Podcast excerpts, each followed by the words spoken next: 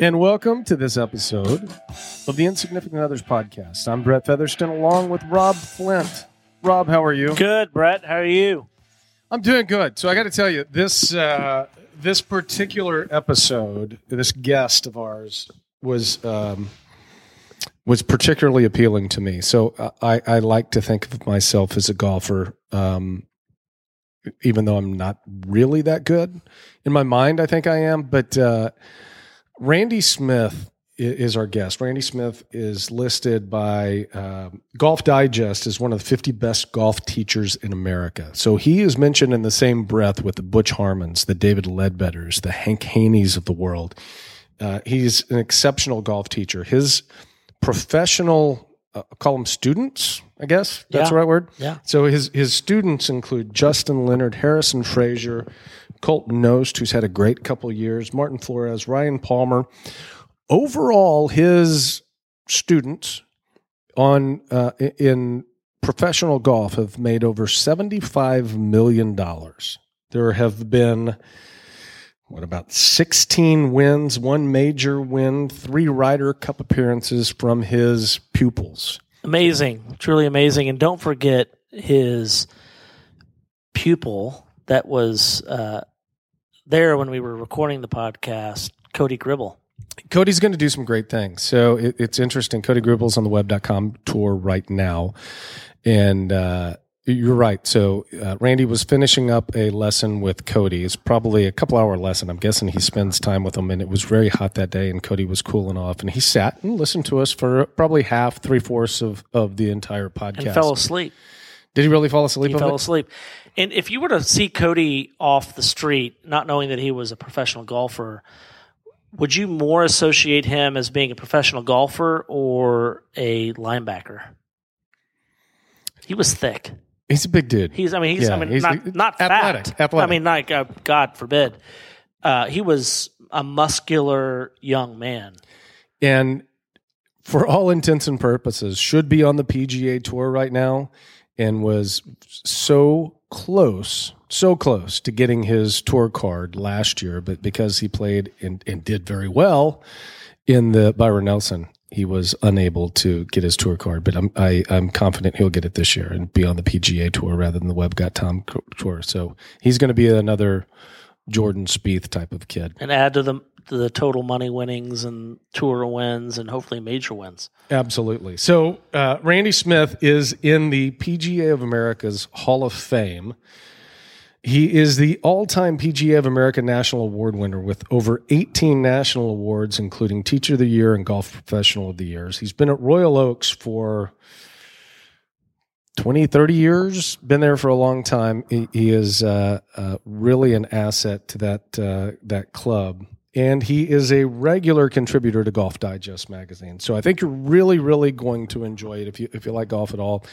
Eh, You know, the other thing is he is a fellow Red Raider, so he's from West Texas, and uh, just an overall great guy. He was an awesome, awesome guest, and I really enjoyed talking to him. And he was nice to take time out of his day to sit down and record the podcast with us. So um, I'll make this hopefully short and quick.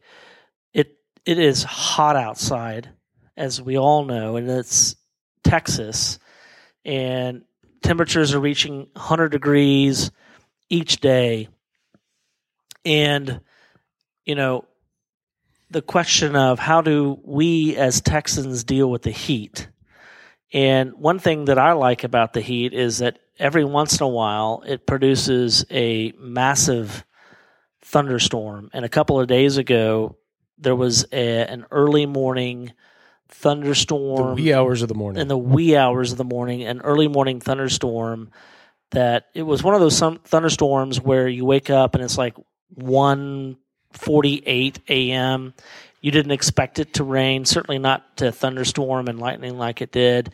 And there's nothing better than the moment when you wake up at that hour of the morning and you connect the dots that it's you know thundering and lightning outside is there anything more conducive for sleep than that It is such a great time. Oh, It- sleeping during the rain is it's like uh, Ambien. It's so wonderful. Well, you can feel yes, you can feel the the pressure drop, and there's like a stillness in the air, and and the temperature is just right, and it's it's like falling asleep to a classical music orchestra that's playing outside your window.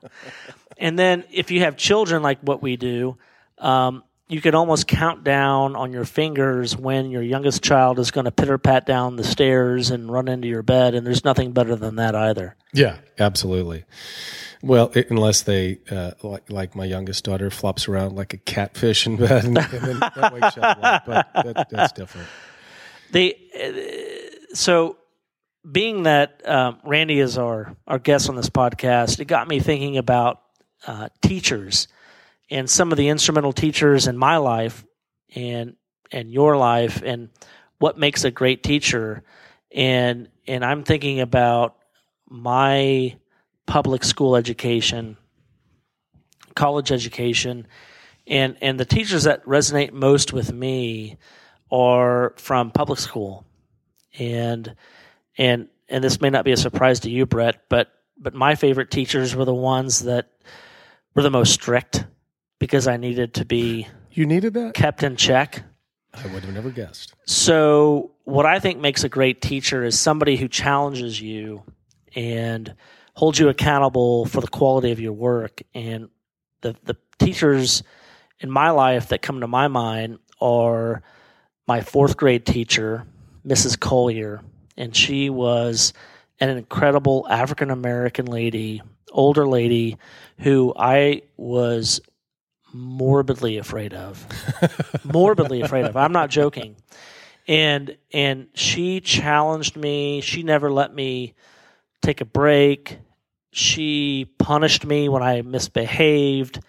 And and I can't think, you know, a It, lady, it's amazing. She made an impression on you. she absolutely made an impression on me. I think of teachers like Mr. Blevins.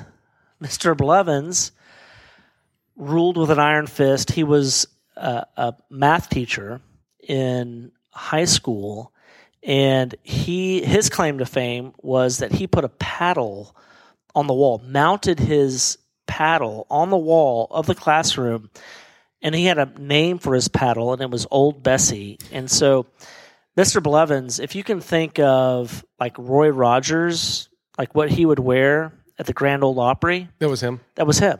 But it, instead of the Grand Old Opry, it was high school math. Oh yeah, we used to get licks. If you got three tardies to a class, you'd have to get licks. and, and I attribute my love of math. I was really good at math, and you know, for a lot of kids, and I understand this, uh, algebra is a tough subject. It's it's like a crossover, Mhm. and once you master algebra, then everything else kind of falls into its place. And he, I was so scared of him, and I certainly was afraid of not turning in my homework or not studying for an exam or certainly not misbehaving because old Bessie would come and give you some swats. But I uh, I look back and, and think very fondly of Mrs. Collier and Mr. Blevins.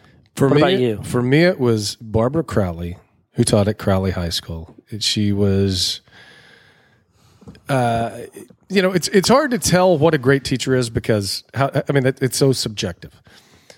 But for me, she was a great teacher and was just uh, a sweetheart of a person that that helped me learn and related to my weird teenage person that I was at that time. And that's I think I needed that as much as anything. Well, earlier we were talking, and you raised a really good point. Like, it in in our children's school system, they hand out awards for the best teacher or teacher of the year. Yeah. And I, I'm, you know, the stories that I've just related to you about Mrs. Collier and Mr. Blevins, I'm not so sure that they would have won that award. And and not to say that you have to be a strict disciplinarian to win it, but what you know what goes into determining who wins teacher of the year? I don't know. Uh, yeah, I don't know. It's it's so subjective. It's hard to say. I mean, it depends on the students. It depends on are you an easy grader? You're a tough grader. Uh, many Metrics. I mean, Yeah, who passes the STAR test, or the percentage of the folks that pass the STAR test. Yes. You Yeah. know, so um, Although I will say that uh, elementary school teacher Miss Vo, who got Teacher of the Year for one of our kids, she was such an impressive teacher and, and impressive person, but was a great teacher. You could she took her craft very seriously. heard many, many good things about Mrs. Vo. Yeah, she was awesome. Or is still awesome. Now, my only my only wish is that I had a strict golf instructor who would hold me accountable for the, all of the many fallities in the game of you know in my golf game, like uh, Randy Smith. Yeah, you know, I don't want a strict golf instructor because uh, if Randy was my uh, my teacher in golf and he had a paddle, my, my, my backside would be You wouldn't be able to sore. walk. It would be extremely, extremely sore because I, well, uh, because like I said, I play golf and that's it, not well. so. uh I hope you enjoy uh, our time with Randy Smith. Uh, you know, he's got a, a lot of charm, a lot of personality. He's a great storyteller, and I think you're really going to enjoy it. So stay tuned. Randy Smith is up next.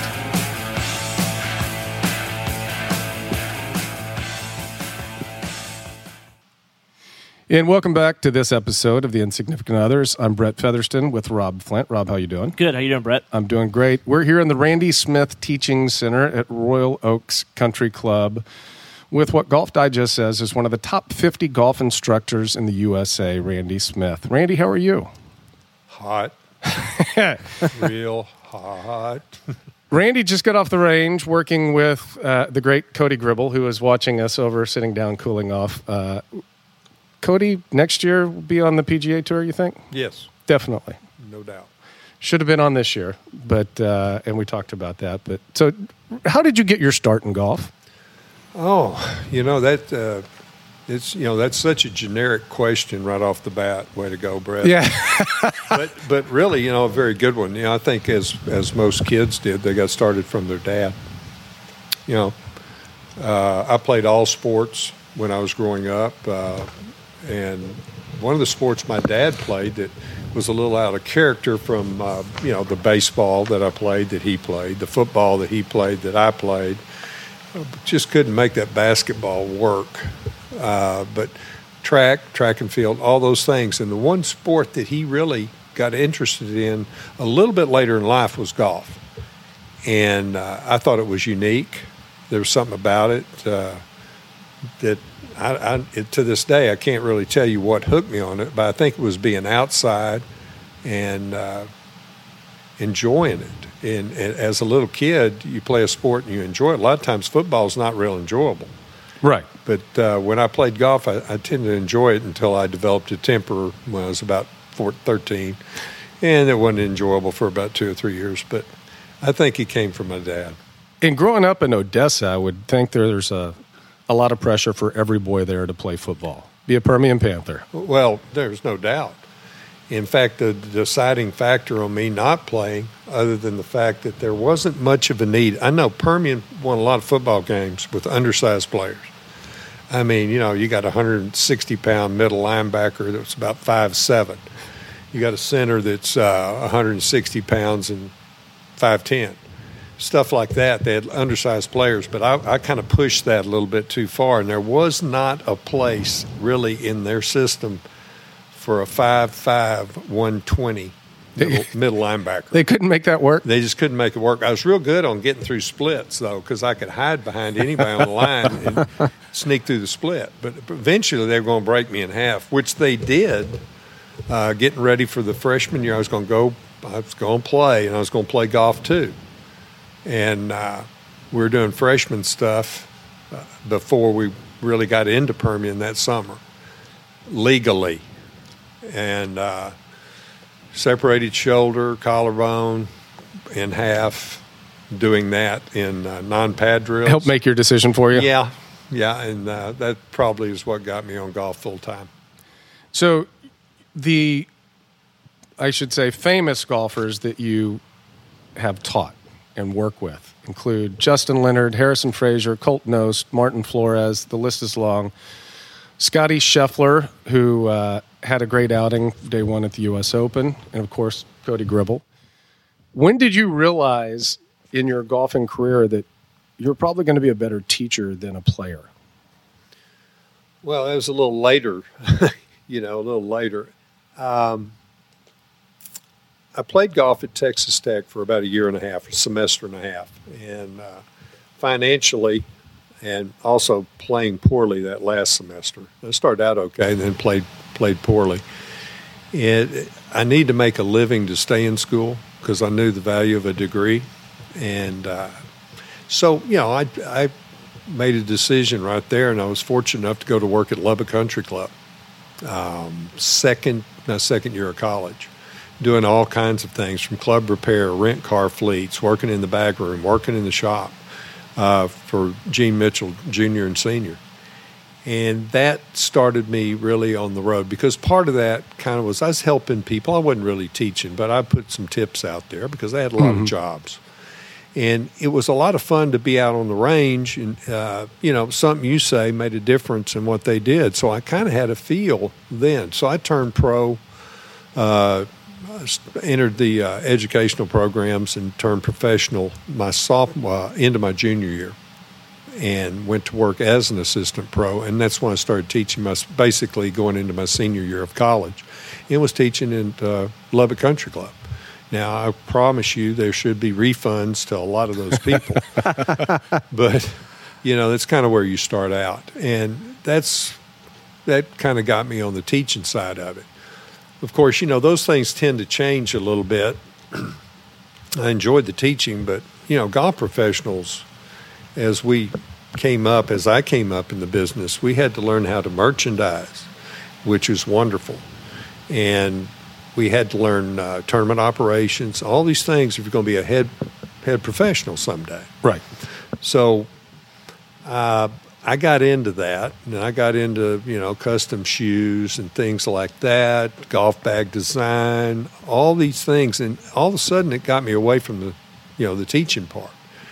I was fortunate enough to replace Buddy Cook here at Royal Oaks. Uh, when was I, that? That was in 1980. I came here with him in 1976 as an assistant from Tulsa Country Club, where I was for a year and a half. And all I knew was merchandising, and that's that's what was out there. You know, people didn't just say, "Oh, I want to teach." You know, uh, we got to merchandise. We've got to get a color wheel. We've got to do all those things that are very necessary in a country club. But it took you away from what really runs the game. And oh gosh, the thing that kind of switched that, I was given a few lessons here at Royal Oaks as a as a head professional. There's a seven, eight year old kid out here that kind of changed my whole deal when he went off later on in life. uh, I think he was uh, 12 or 13, won a tournament up in o- Oklahoma. Is uh, one of the first AJGA tournaments. Came back and said, I wanted to know more. And he looked at me and he's looking at me saying, I want to know more. And I've been working with him. I said, More? then it dawned on me. Ooh, Jeez, I got to go get good. Got to up my game. I've got to go get good. I mean, I'm teaching. Uh, no, I'm giving lessons. And I was thinking I was doing okay at the ones I did give. Right. But when the kids said that, uh, I started going to seminars. I started bugging other teachers, and got better and better as the time time went by. It, you know, it just shows that you know you're not going to just walk out there and become a teacher. You need to be around great teachers, and you need to see how they approach people. So, which, which other teachers had the most influence on you? Well, uh, in my career, which is now that I look at it, it's a pretty long one now. Uh, think about it. Uh, Harvey Penick had a bunch of influence on me because uh, Mr. Penick, I, I I'd really been not been around him, and uh, one day I was having trouble chipping, and I was at Tulsa Country Club as an assistant. And I was out there trying to get, you know, play with the members, and I wasn't chipping it good. I was a great chipper of the ball. And I said, you know, on a whim, I just called up uh, Harvey, and said, "Mr. Penick," uh, and he he answered the phone and the whole deal, and said, uh, "My name, blah blah blah blah blah." He says, "Okay." He says, "Well," he gave me a time, got in the car. Had, had you read the Little Red Book, or was that No, even well, out at it this wasn't time? even read No, the wasn't Red? Book at that time. Yeah. This is back in 70, I want to say 75, 76 is when it was. I went down to Austin and went out there on the range at about, oh, I don't know, it's about 3.30 in the afternoon on a Sunday. And, you know, drove in that morning. And you talk about hot. It was one of the hottest days I've ever been around. This, this older man came up to me, all kind of bent over a little bit. Back then, he was already bent over. And I told him, you know, hello and all that kind of stuff. And he said, All right, let me see you hit some shots. And let me see you do this. I hadn't even told him I came to see him about chipping. He says, Well, hmm. now, now, at that time, was he as renowned Oh, yeah. as he is? Oh, yeah. Yeah, I Oh, mean, yeah. maybe for those people who don't know, you know, who Harvey Penick is. I mean, he he's basically the golf teaching icon. You know, certainly in the state of Texas, For sure. uh, but beyond. But but just for those folks who Yeah. don't know, I mean, he worked with Ben Crenshaw, and then did he also work with Tom, Tom Kite? Kite. Tom Kite, Mickey Wright, Betsy Yes. Rawls, all those those great, a lot Yes. of great players, but especially the Kite and Crenshaw connection. Uh, he basically from s- small kids worked with them, but he just had a beautiful way of going about telling you something. He could use ten words and tell you a book, Right. and that was the biggest thing I got out of that. Uh, So you didn't even tell him you were there to work on No, chipping, and he no. was. Uh, he went ahead and started doing things with my grip, which I knew I had a horribly strong left hand. He says, "Can you strengthen it more?" I said, "I think I'm going to like this guy right off. Now, where's he going?" he did something with my right hand. I started hitting the ball beautifully, and did it for about two and a half, three hours out there. But he stayed only the longest he ever stayed was five minutes. He'd get back in his little range picker and he would drive and pick golf balls up and everything, drive back and get on his stool and watch me again after about 30 minutes of driving around out there picking balls up. I said, You're doing good with that. Now let's add a little this. Okay. And it was absolutely marvelous. And after it was over with, he says, I think that's looking a lot better. And that's what you need to do. And I said, I can't thank you enough. And said, Miss Penick, what do I owe you? He says, Well, yeah, uh, you just you just play well, and then that'd be enough payment for me. And I said, I don't want to do it that way. He says, Well, that's what we're going to do. He says, Well, that's a sh- you know, I can't believe that. You know, I came down here wanting you to work on my short game, on my chipping, give me an idea, get me back on track. And yet, what I've gotten right now is probably as as valuable. It's just wonderful what you've done. He goes, You came down for chipping? You wanted to chip? Oh, I'm sorry. I said, You don't worry about that. This was, I can't tell you how unbelievable this was. And he says, Well, I tell you what, uh, we're closed on Monday, but I got to come do some stuff early in the morning. Uh, why don't you come out and we'll get a little, we'll look at that chipping early in the morning if you're going to be around. I wasn't. I was going to drive you make, back all you night. make time. Yeah. Uh, Yeah. yeah. Found a quick hotel room, and I was back out there the next morning and heard some of the greatest stories about a bunch of different players uh, and and how they pitched and chipped the ball. And worked with me about an hour and a half, and I, I just couldn't believe it. And got back in the car, and that that's always had an influence on me. So from time. that moment forward, I mean, I'm, I'm assuming that you you maintained your relationship with um, Harvey and and you know obviously becoming uh, a golf instructor um, who has you know famous pupils and putting in the time that you did. Um, you know, tell us about the friendship and the relationship that you had over the years. Well, with Mr. Penny, Yes, not very much. not very okay, no, not very much. uh-uh. I went away, and and it's one of those deals where you know I revered him so high up here. Yeah. Now I did run into him several times, and uh, he would remember. He says, "Show me your grip, I'll remember you." That's how he remembered That's it. how he remembers remember people? Yeah, show, if you show me your grip, I'll tell you. And he could. Wow. it's, it's amazing because he did. You know, he looked at how the hands were on the golf club. Uh, I was very fortunate though when I was serving on the National PGA Board to go to the annual meeting of the South Texas PGA, and I was at the head table because I was on the board, and that was part of my territory then. And I was sitting beside uh, some pretty highbrow people, but Mr. Penick was getting on at that time and was in the very front row, directly in front of me. And he stayed there the whole program. And I told some stories about him from up on the deal and then spent some time with him. And it, it just was unbelievable evening to have him sit there listen to me talk about stuff. That, you know, it didn't make a lot Yeah. of sense. But uh, that was shortly before he passed. And I did make the funeral. Wow. Well, I, I think you're you're being humble about the uh, about you talking because in 2005 you were inducted into the PGA of America's Hall of Fame. What was that whole ceremony like? Did they have a, a big production and big ceremony for you? Well, I, you know, it was really a cool deal because there's a lot of people from Royal Oaks Country Club that came.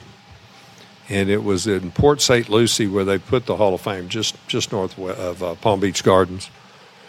And the thing about was there was there were I, I think in that class there were like four of us that went into the Hall of Fame, and they unveiled our plaques and busts and bronzes and all that. I got I had no words. So there's a bust of you there. I've always wanted a bust of me. It's never going to You just happen. gave us an idea. You gave us a We'll- great we'll get- idea. We'll get you a bus. and, and and actually, we can create our own Hall of Fame because there isn't one around that would take us. Yeah, exactly. Well, you know that that's that's the cool thing because you know you, to be in a Hall of Fame, you know, Sure. Hall of you know fame for what? Yeah. but in in my profession, it, it really meant a lot. It really did, especially have all the all these people from Royal Oaks came down there. But the toughest part was getting them set up for golf and this and that. but it was uh, very, a, a moment I'll treasure. Absolutely.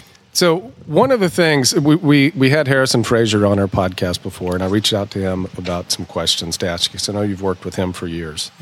Uh, he came up with Justin Leonard. I think you taught both of them at the same time. Oh yeah. Your students have achieved 16 NCAA All American titles, and you're kind of known for working with youth, with kids, with up and coming golfers. How'd you get started with kids? Are they the ones that are just coming out? No, yeah, well, I don't know. I'm kind of still a kid myself. I think I identified better with them back, especially back then. But the the fun thing about about kids, uh, you know, you got to be in the right place at the right time, have the right kid say it. But it goes right back to a a kid that was just turned 13 years old saying, "I want to know more," and that's when I think I got really fired up, especially with this kid who turned out to be that major tournament winner. It's Justin Leonard. Oh yeah. So you know, you know, Cody was you know he's over there sleeping in the corner over there. Uh, I think, gosh, I think he was probably six, seven years old, and I've got film of him. I did a presentation. I'll never forget. it, Did this presentation to the uh, European Teaching and Coaching Summit. I think I was in Spain, and I did on junior golfers. And these people had no clue where this Texas boy was going with it, and he was one of them that we filmed. And if I could find that tape, I'm going to find it. I know I've got it someplace. I'd like to just play it for him. Comparing his swing then and now, Well, no, or just how great it was even then? Oh, you know, the swing, you know, obviously things change with maturity of the body and the mind and all that stuff, but just the funny things that came out of kids' mouths, you know. Yeah. Uh, that's kind of the cool thing about being out here because we've got some kids that are, I promise you, they're smarter. I, we've got four kids out here. I promise you right now are either going to be the governor of the state of Texas. they're going to have their own national talk show. I mean, there's some really cool kids, and each one of the kids that have come up here at the club, uh, you know, kind of stimulate me to kind of keep going with those kids. Right. But the coolest thing about it is, if, if all of a sudden you get one kid at the club that's really doing good and you know feels comfortable out there playing at a high level and all this, it's amazing all the little kids that follow him everywhere Yeah, absolutely. you know, absolutely. they'll hang out, and, and you know, it's like with Cody, it's like with Martin or Harrison. Harrison's so engaging with with everybody. You know, kids are always on top of these high high ranked players, you know. Right. And to see the kids feel comfortable enough You know, Colt Knost, you know, it's a little, you know, he's got a little brash kind of. He's a wonderful, wonderful kid. And there's three little kids. I promise you, Colt hits this range out here. They follow him from one end to the other. And I think, Cody, you probably have seen that. You know, little bitty kids. We're out there working with Cody a while ago. Okay? We have a little kid named Parker Heath. Boy, he's right over there with us, you know. Then goes back and hits balls for two hours in this heat. So there's a stimulus from the player. So I kind of called it the lead horse theory. Yeah, yeah. You know what I mean? You get you get Well- one good one, and I want to be like him. I want to be like him. My son's out here playing right now, and he's he's okay. I think last time he was out here, shot a 42 on the front, so mm. he's he's at that point where he can just about beat me.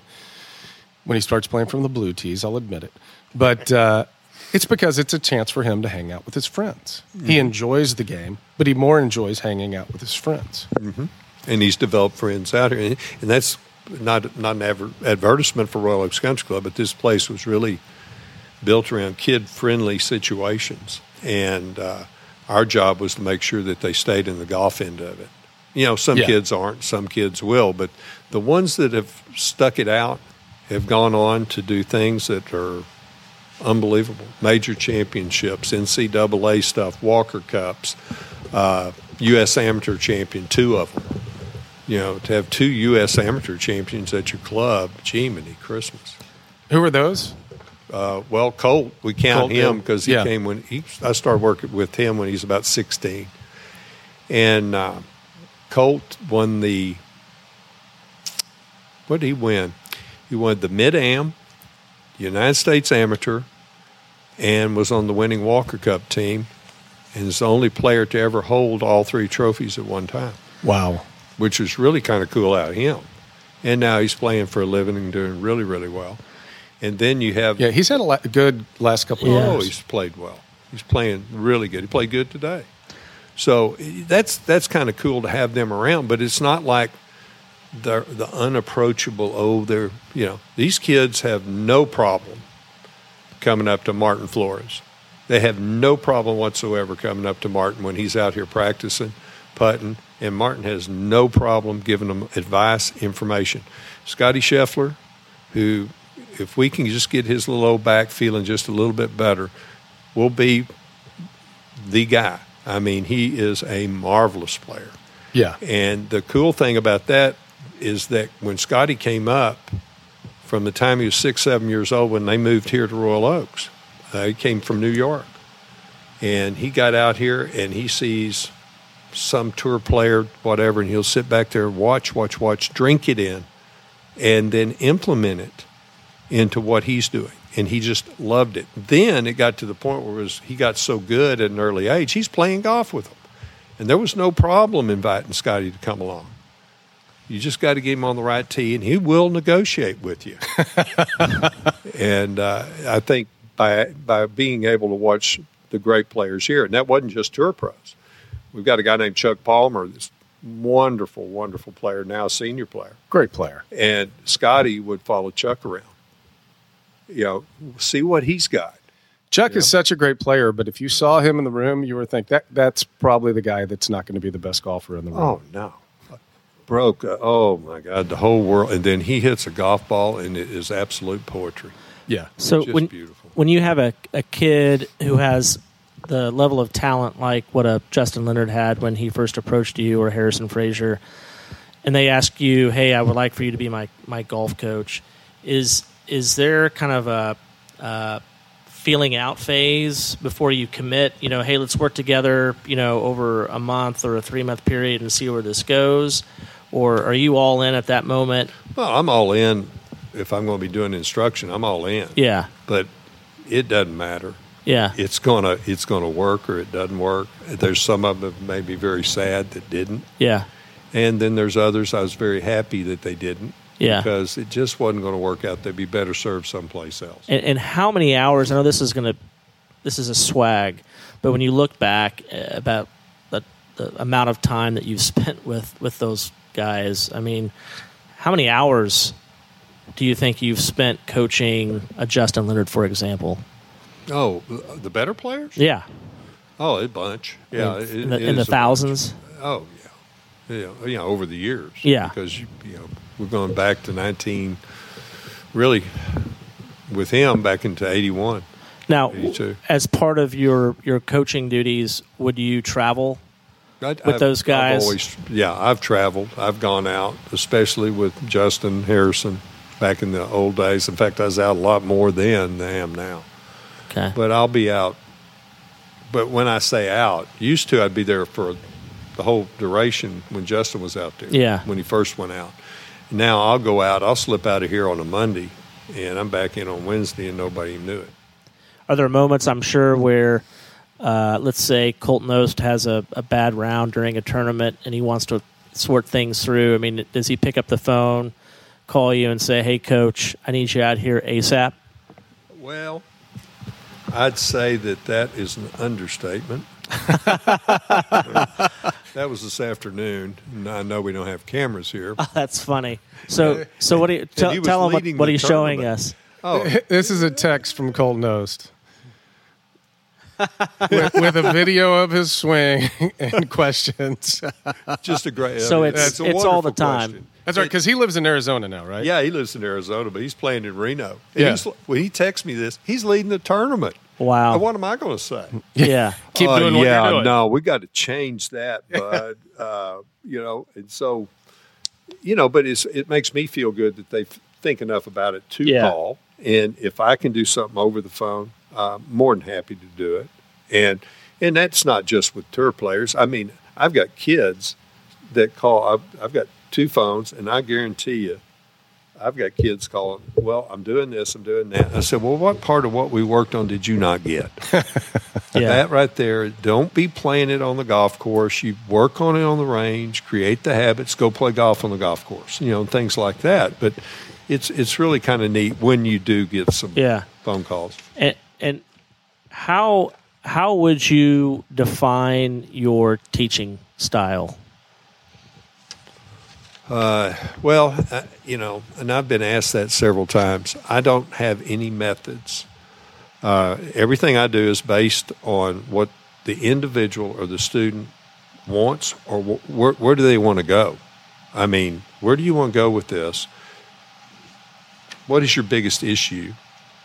And if we fix this issue, are you trying to be this? You're you trying to do this? I want to know where they want to go, and I want to know what they want to fix and get better at. And that's regardless of, of, of level, right? I mean, you get you get the weekend hacker, and you know he. I just want to shoot below hundred. You bet. all the way to I want to be on the PGA Which is Tour. totally that's that's probably the most fun besides working. with so that gives you the most satisfaction. Oh, heck yeah. Carving off strokes off a hacker's game You bet. versus squeezing a few strokes off a professional's game. The- well, you know, they're both pretty good.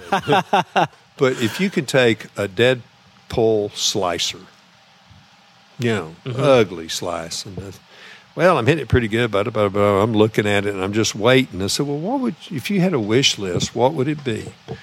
And I love it when the person is bluntly honest. That big ugly slice is wearing me out, and if I could take a little of that slice off, that's where I, get, I light up because I know if I can change the slice and give them, put them into a draw, that they're going to feel better about themselves. They're going to play more golf because it's more enjoyable. Uh, would it improve their scores? No, but it, it might not. But it certainly will improve their ego. Yeah, yeah. Yeah. That's half the battle. Yeah, I mean, if you're you're hitting a slice that's going out this way and coming back this way, it's not going down range or down the fairway very far. But if you can get something that's turning the other direction or a straighter shot, they've got more distance, which usually leads to better scores and then playing Yeah. more, then the handicaps start to drop. So, so that brings up a question. When when you're talking about golf, how much of what you do is on the psychology side versus on the mechanics side? And I asked this. I'll give you time to think about it. I asked it because uh, in his book On Par, uh, Bill Pennington, the author, quotes you in this, and, and you're basically Quotes saying me. that, huh? Uh, which book's it? It's called On Par. The author is Bill Pennington. Okay. What did he say? What do you know about I'd like to know what he said. and and so this is this is my problem when I play is I I get too fast and I'm trying to hit it far and I just get all out of balance. And and you tell people to take the club in balance, stay in balance, make sure you finish with your pose, and it's easier to get people to think about just maintaining balance rather than coming over the top or getting too handsy or whatever. It's if you just focus on staying. in It's almost like focus on something else, and it's going to cure what's ailing you rather than if you just focus on coming over the top. It's hard to fix that. Dead on. Uh, a lot of people think I've got kind of a holistic approach to teaching, which I don't think I would trade it because in some forms I think it's much more successful. Uh, you can take a person that comes in. Okay, a good example of this is if they walk in and they ask me, "Okay, I need a lesson." Okay, what's the problem? Well, my swing plane is really under the plane or over the plane, and I'm going, okay. Uh, I'm over the top, and I'm hitting an over the top, whatever, blah blah blah. Okay. Um, my right elbow is always too straight, and I, I can't seem to. It's my right elbow, and they're answering it the wrong way. Right. And so I get the, the opportunity to say, well, what's the golf ball doing that you don't like? Well, what do you mean? What do you mean? That's what it's about. It's what the golf ball does. So you're talking about a swing plane. Do you even know what a good swing plane would be for you? Jim Well- Furyk doesn't have a great swing plane. There are 55 different swing planes and backswings in the in the Hall of Fame, and probably only two entries into the ball in the Hall of Right. Fame. So, the thing is, if you want to create something, let's let's talk about something you do. Well, I'm slicing it. Great example. I said, okay. Now, do you play tennis? Oh yeah, yeah. I, I, I played pretty good. I used to play in college. Blah blah blah. And I, I still play a little bit. Good. Play right-handed? Yeah. Okay. What was your favorite ground stroke? Boy, I used to love to bury that topspin forehand. Okay, good. All right. How'd you do it? Oh, well, it's oh, it's great. I get that. Mm. I said, good. Now take your club. There's the ball, and give me a topspin forehand. Wait a minute. How do? It's just a little different looking racket. I want you to there. Yeah, that's it. Rehearse it a little bit. There's the club turning. Oh Yeah. yeah, the face going back this way. All right. Stick it up on a little tee there. Said, all right, now stand up to it, and you make a topspin forehand motion. I don't care where it goes, but make sure it's topspin forehand. Whoosh, immediate, huge hook. And I said, okay, what else are we going to do today? Cured your slice. and there, but a lot of people go, well, no, wait a minute, that that didn't do anything with my swing play. Oh, you think it didn't? How are you going to top topspin forehanded from out, up, and over, and never dropping it back to the inside? How are you going to sit there and hit a hook from there? And when this swing you just made, and it's a lot of fun on the phone now. It's a lot of fun. You just you know film it, and the swing plane changed totally to a little more round, also a little more rotation with the arms going through, a more athletic motion. They go, gosh, just from hitting a tennis ball. No, from hitting a top spin forehand, right. you know, instead of your really weak drop volley. So, psychology wise, yes, but it's also a point of you can take people that have done other activities and apply them to golf. I mean, almost to the player. You know, eh, what else did you do? Well, I threw a discus. Really? Had that happen one time. and a guy's hitting a slice, and he was a discus thrower right hand. Well, think about spinning and then throwing. How many left to right discus throwers come out of the right hand? Right. Uh-uh, ain't gonna happen. And he said, "Well, it's a rotation. Right arm goes in, blah blah blah, and the hands on top of this." I said, "Yeah." Now think about the club same way. Big hook. Wow, that that was pretty cool. I said, "Yeah, but it's something you've already done. If you've already done another activity, and we can blend it into your golf swing, we can always refine it to the plane looks this, that, and the other. But we want to see a change in what the golf ball does." Because if you change what the golf ball's doing and that's what the player wants to see, then you've got something. Right, right. So I, I do want to come back to uh, teaching kids and, and youth golfers, but you mentioned Scottie Scheffler, and he had a great first day at the U.S. Open on the leaderboard, tied for third after day one. And uh, you know, the coolest thing is I saw him out here that week, and he was out on the chipping green by himself. I called my son. It's like Scottie Scheffler's getting ready for a tournament. He's out here by himself, just working and working and working. But I think the U.S. Open this year was fun to see Dustin Johnson win. But I think everybody's going to remember it for that one. Is it a penalty? Is it not a penalty? So I I think if my memory serves correctly, he was on the fifth green when his ball moved. They told him on something like the 12th green that we actually might give you a We're going to look back at it. Yeah. but we're not quite sure. So we'll let you know after. How how did that all sit with you?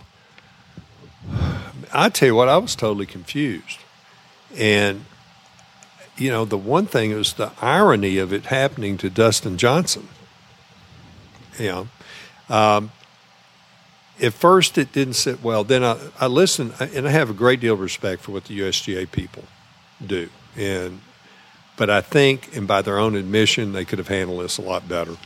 In the fact that you had a referee in the match, took the information, and said you're fine, play on. Right. And by doing that, it should have been over with and done. In hindsight, grounding the golf club does not necessarily have to be directly behind the ball. The way it looks, if you put it close enough to the ball and ground it and the ball moves, then that also can be a penalty. Right. And say that, that there is a penalty for it. There were two other situations the very same day that rules were applied. And well, by looking at it, the amount of time, that couldn't be a penalty. In Dustin's case, it could be. So there's a lot of things that are a bit arbitrary in that. And it's not a, a that could very well happen to the PGA rules, rules officials uh, coming up at Baltusrol in about two or three weeks. Right. You know, could happen again. But I think the way that they would have liked to have handled it and should have handled it, people might not have liked it, was at that point, we're going to go look at it. We'll be back by the next hole.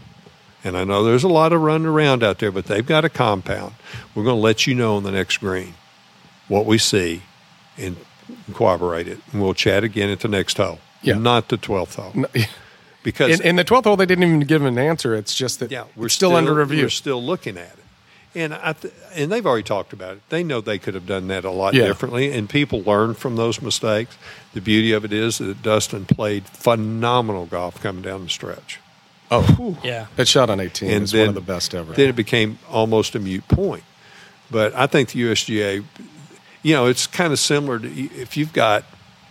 Uh, how would it be if somebody is uh, oh football. Okay kick a field goal they go up by three in the fourth quarter. You know, okay we're not really sure. We're going to have to look at several angles. Y'all go ahead and play on. We'll get back with you. yeah we'll get back with you and if it's good game's tied. If it's not good they're ahead by three. You got four minutes left in the game. You've totally affected Yeah. the, Well- the Wasn't it? Uh. I think it was Craig Stadler years and years ago that put down a towel Right. to hit a ball out from underneath a tree. And then somebody watching on TV calls in and says, Hey, that's improving his lie. That's a stroke penalty. That'd be like I'm watching a football game and say, No, no, he was holding. I saw it right here. I, I can see it. You need to assess them five yard penalty. Well, it's kind of similar, but uh, but in defense of the USGA, I mean, they didn't they didn't go run hide from it.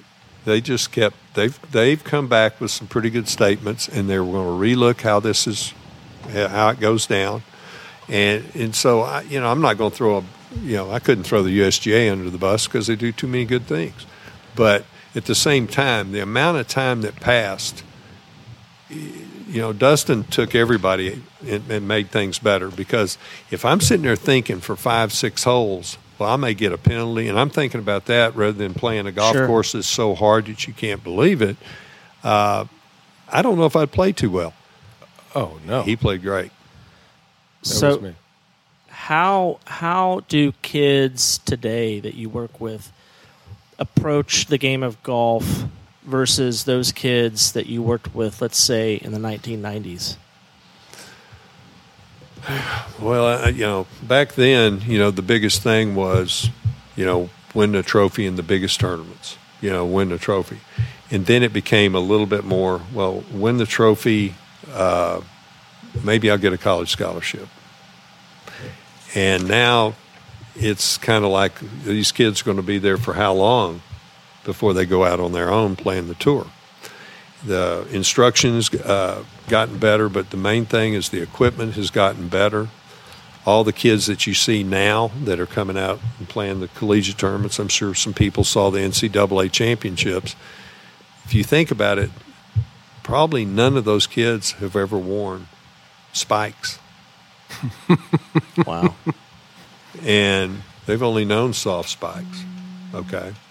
So, in that group right there, I would bet it's almost difficult. I, I don't think any of those kids ever played a wound golf ball, Wow. nor hit a persimmon driver. A persimmon, the, the old persimmon driver. So when you look at it, the way they've made the ball and how the clubs have evolved, you know, you take a metal wood up against a more solid ball.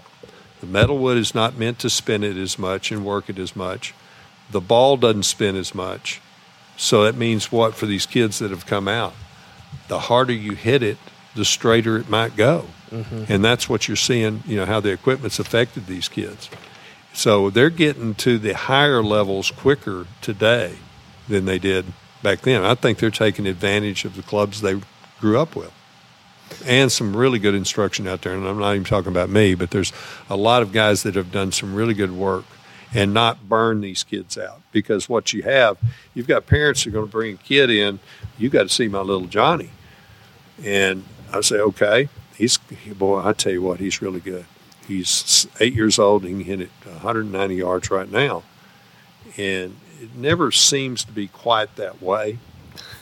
and they have an expectation of what their kid's going to be because they want him to be that. That, that's actually you. What you just said there, I think, is a question we both had, Brett. Is that and and no names and you know, but just I'm sure there have been instances in your career where you you're dealing with uh, an overbearing parent who has uh, unrealistic expectations. Do those actually exist in I- I- youth athletics? no, no, No? This is this is something only unique to golf. How how challenging is that as a as a teacher, as a coach, to deal with that? Well, it can be challenging, but it's not. It's not a big deal, really. It's not- I to mean, me. Mm-mm. If it becomes untenable, is it something that you just say, "Look, perhaps you should go work with somebody oh, else"? they'll know it. They'll know it. Okay, that's just They'll know it. yeah. And there's some things I like to see out of kids because I've been fortunate enough to see the kids that really do it right.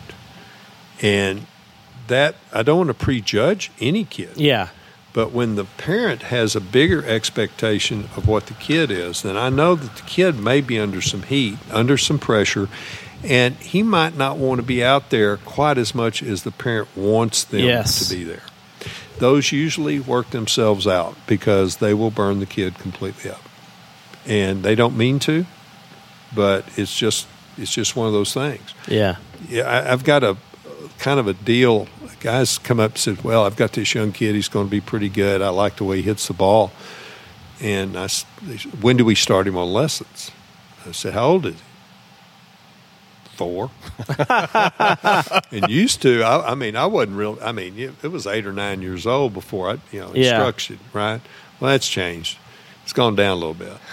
He's four years old. He said, "When do I start him on lessons?" And they're, you know, they're wanting some answer that would go along the lines of when he can play from the ladies' tee and do this or whatever. No, I'll start giving a child lessons when they absolute raise Cain with the parent when they go to the golf course and they don't get to go.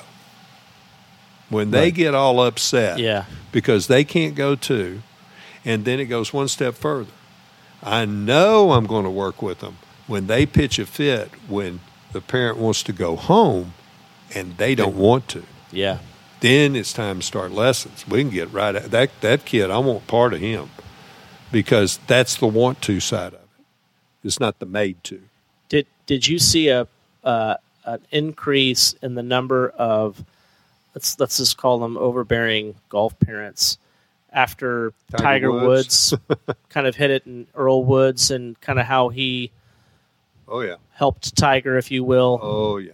get to where he got. Helped is a nice word. Yes, I'm trying to be nice. Well, the, the thing about it is, and it's natural. You know, it's it's only natural for parents to want the best for the kiddo and stuff like that. But there, for as many of those parents that maybe just are a little bit too much, Yeah. there are so many that are encouraging. Oh yeah. And supportive. I don't, I don't mean to. and that no, I understand. Focus because- on the- but you got to deal with that other side. Yes. and uh, I've got some unique ways of doing it, Sure. but I identify them pretty quick. And if they're members of the club, uh, you know, here at Royal Oaks, you know, you're going to see a little bit of it, but most of those people, it's usually a referral from a member. You got to work with little Johnny after, you know, and then here comes. You got time for a quick story? yeah. Okay. We'll refer to him as Little Johnny. And I'm not going to refer to the member that referred the, this this kid and his dad to me. Now, he's a pretty good little stick, the way I understand it. He plays pretty well. Well, I've got a lesson scheduled with him. And this was 12 years ago, 10, 12 years ago. And it was going to be at like 3 o'clock in the afternoon. I've already been up here since about 8.30 or 9 and it was a long day and it was wonderful. Everything's going fine. And i see this guy pulling up in his cart with this kid and they pull around to the parking area and i'm finishing up with this lesson. I look back. All of a sudden dad hadn't even got the parking brake set on that golf cart and he has jumped out. He has grabbed those golf clubs off the back Okay? He's flipped the towel around his neck, put the kids' clubs on his shoulder. And here he comes. Now he's got a scare one of those scare hats from some neat place where people play golf.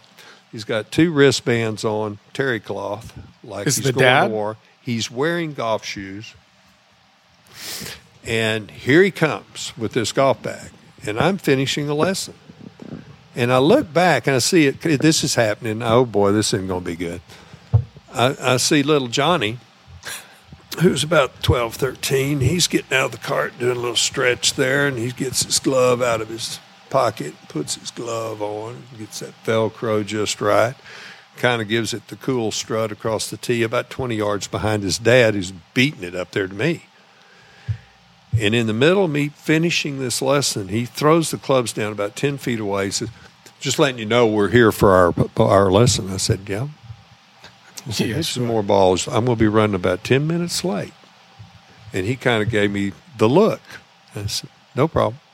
I wa- I looked over, and little Johnny's still in up on the line. He is doing the walk. I mean, he's doing the walk. And finally, I just kind of ended it, and I went over and I introduced myself to this gentleman. And I said, So nice to meet you. And, and about that time, little Johnny's up over there. I said, Little Johnny, it's so good to see you. So, yeah, well, we're looking forward. Well, I said, Well, that's wonderful. Now, here's how we're going to do this. I want you, sir, to take that bag back to that golf cart. And I want you to plug it back in and strap it back in, if you don't mind. And then put the towel around the clubs back where you had it, all right, if you don't mind. Okay? And little Johnny, here's what I want you to do I want you to go back to that golf cart, get your clubs off the back of it, put that towel around your neck, and I want to meet you right down here and we'll get you warmed up and ready to go. Carry your own bag.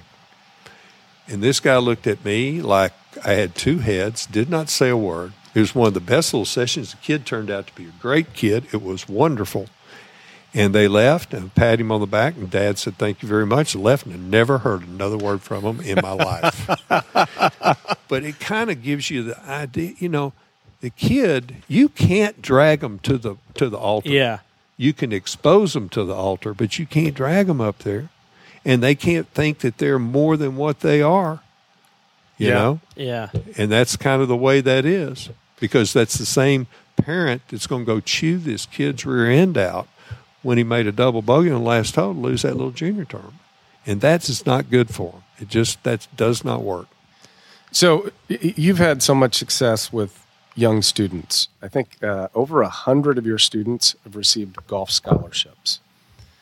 Um, three hundred? What?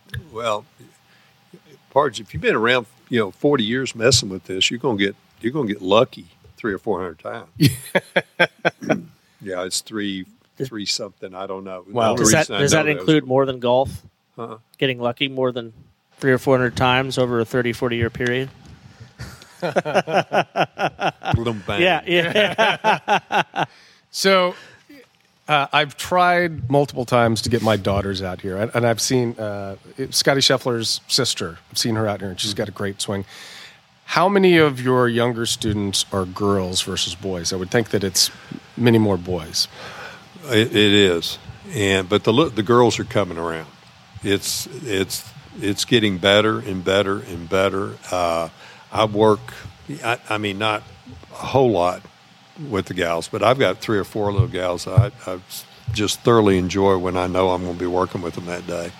And I've been fortunate enough to work with a couple of LPGA gals that, you know, this their sport is getting better and better and better.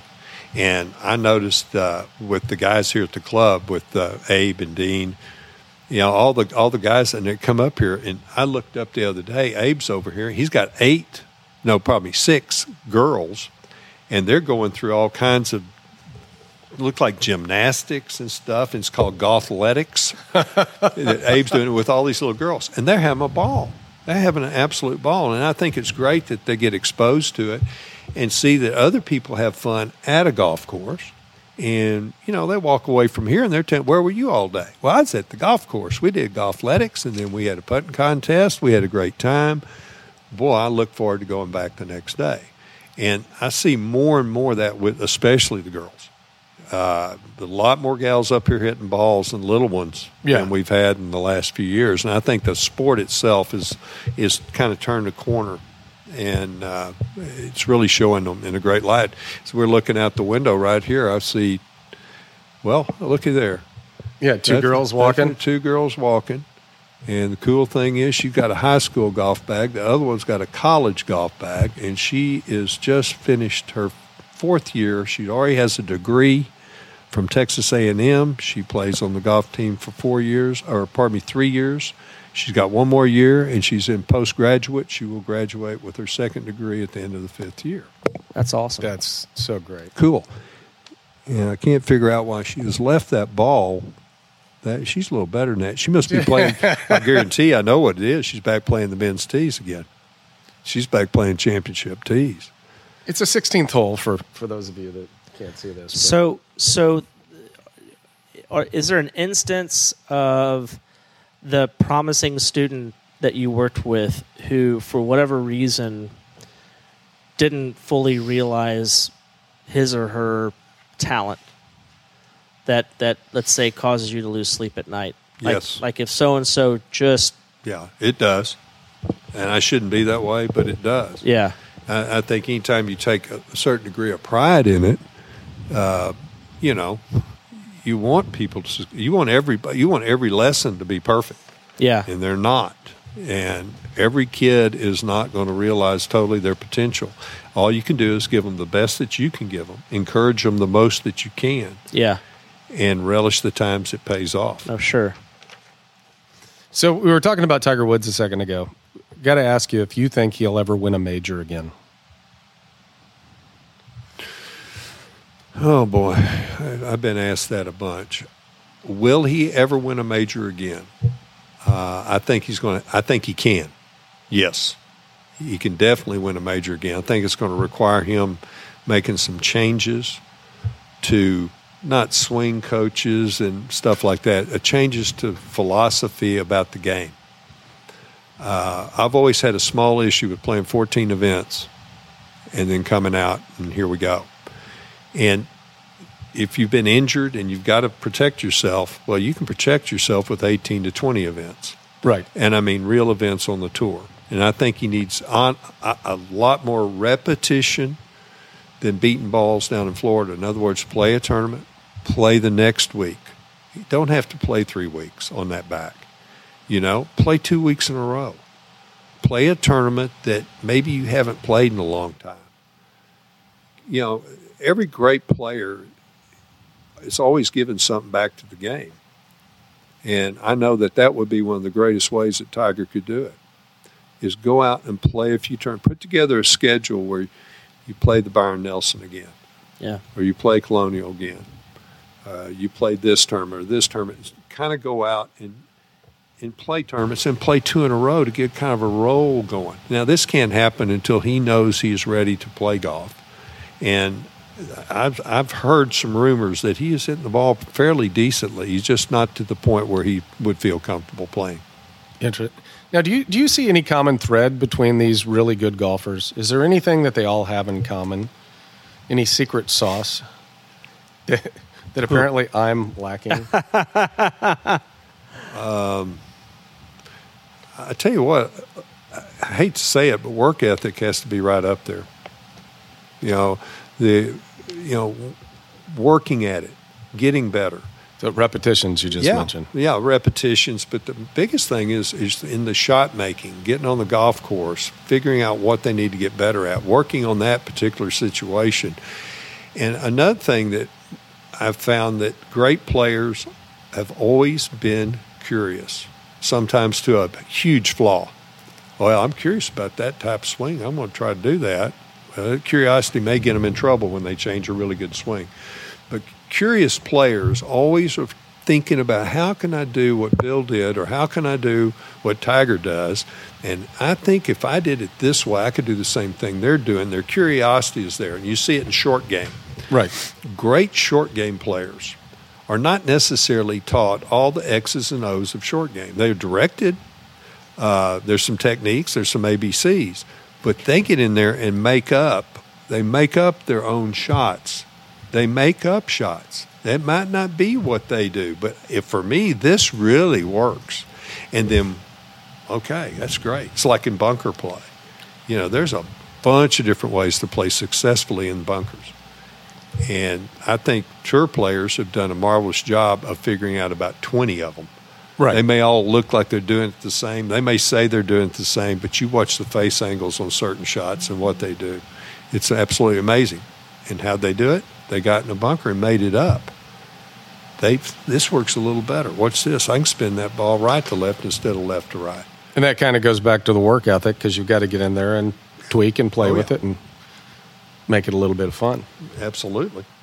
If if you could coach one player on on the PGA Tour today, you know, it doesn't have to be a top 10 player, anybody, middling player, who would that be?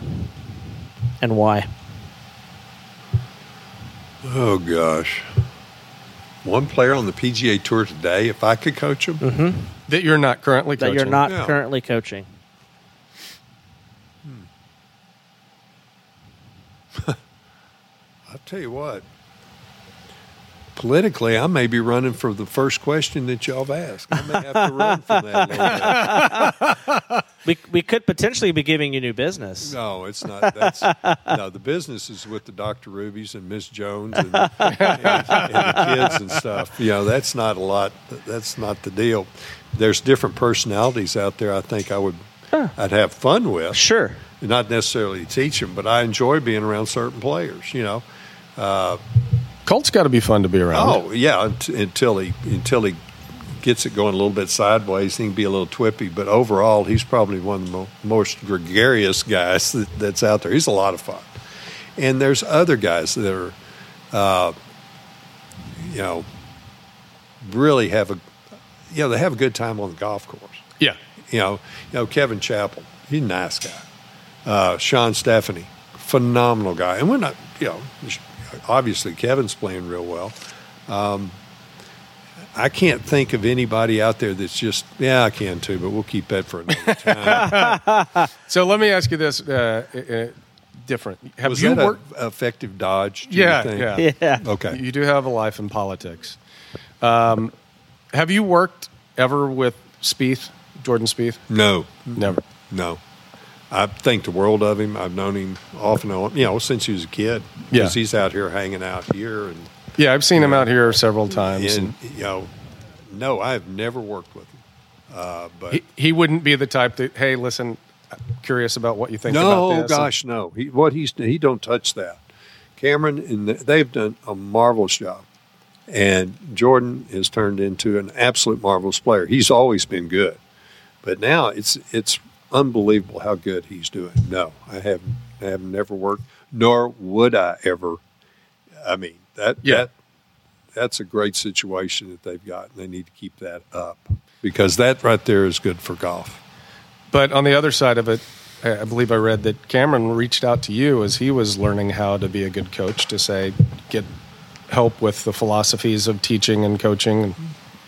Well, I, you know, and he, yeah, he did. I mean, that's a long time ago, and very flattering, you know, to see how well he has done with his coaching and, and what what he's what he's accomplished, especially with what Jordan. But there's so many other players that Cameron has has worked with. Uh, the you know some junior players that are very good, two or three college players that are marvelous, and plus, I was at the LPGA then here in Dallas. Uh, or out Las Colinas and Irving. And I was out there on a Monday watching a couple of gals, you know, and helping them a little bit. And I look over, and here's Cameron working with two gals over on another fairway, LPGA players. So, uh, you know, he's doing a marvelous job. Okay, so that begs the question: when when you have somebody, whether or not it's a college player or a pro, how much time are you spending with them on the? I know that you know Colt sends you text, got a question about it, but is it like once a week, once a month? How often are you really working with them? Well, it totally depends on the player. You know, some of them are, some players require a lot more. And, you know, like a good example, Martin's been out for three weeks. He's coming in, he's off this week. I'm going to see him once for about two or three hours. It's on a specific thing he needs to work on. We already know what it is, and that's it.